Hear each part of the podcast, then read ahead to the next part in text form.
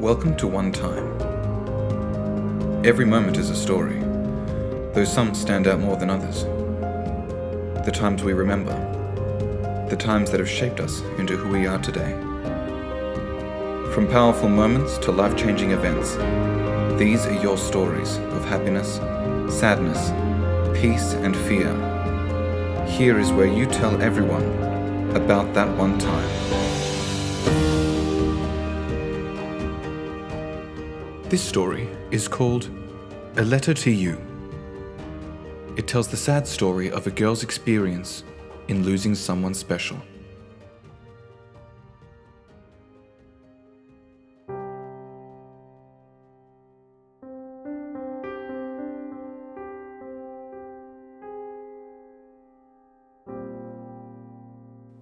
The beeping of the machine echoed in my head, rang in my ears.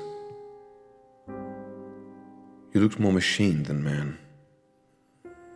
Your face was still warm, though it no longer had that smile that I was used to seeing. No longer animated. A deep snore was coming from your chest. The nurse told me that it was your lungs struggling to fight the infection and fluid buildup. I ignored that explanation and pretended that you were sleeping. You were always a snorer. It was weird, you know. Your hands were still warm, but not just temperature warmth, but rather a loving warmth was emanating from your touch. I gently put a chair next to you. I tricked myself into believing that if I made a loud noise, that I would wake you from some temporary slumber. I took your hand and held it to my face. Just as I knew you would whenever I came to visit. As you struggled to breathe in, your body twitched and sighed. The room was empty and still, yet your presence filled the air. As you can see, the swelling has disfigured his brain. If he were to somehow wake, he would never be able to function properly. I am terribly sorry.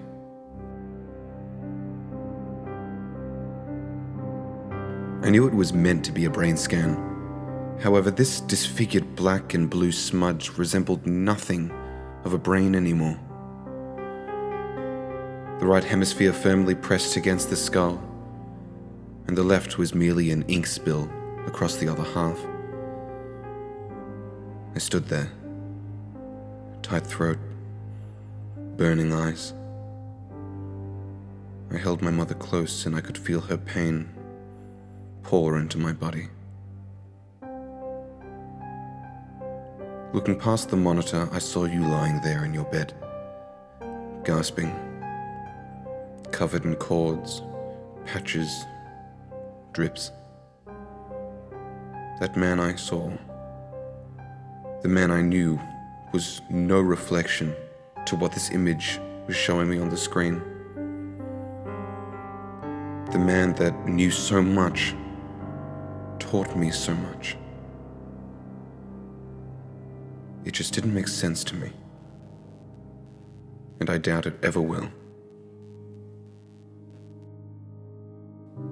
This was not your brain. It was clearly a mistake. When I sat with you, I don't think I said everything I wanted to. There was no way that I could really say goodbye and say what I wanted to say, what I needed to say. I know that there was a lot left unsaid. But I also know that between you and me, we didn't need words. I thanked you for being my father. I thanked you for loving me unconditionally and for making me the woman I am today. But most of all, I thanked you for being unforgivably you.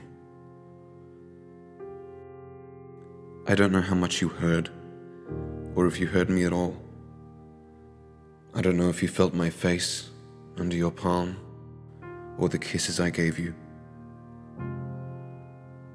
All I know is that I missed you in that moment. And every second of my life after. I do know that a huge part of me died that day. There is an empty hole left within me. The tubes and cords were taken out of you, and your body was left on its own to rest. We all held you. We all breathed in and out with you. If you stopped, we stopped. With each sigh, we absorbed you. We took in your warmth and captured your spirit.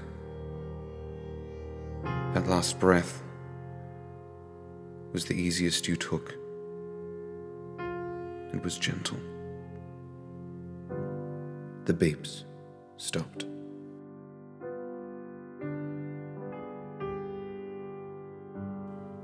The room was still, and an eerie calmness filled the air.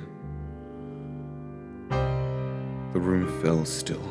I could no longer feel you there with me. First time in my life, I felt truly alone. I didn't feel scared anymore, just empty and alone. I don't think I will ever be able to cope with losing you. However, I know that you would want me to continue living my life to the fullest. You would want me to go on adventures like we talked about, finish all those projects we planned. I know that you would want me to continue living. Every day, I live a little more just for you.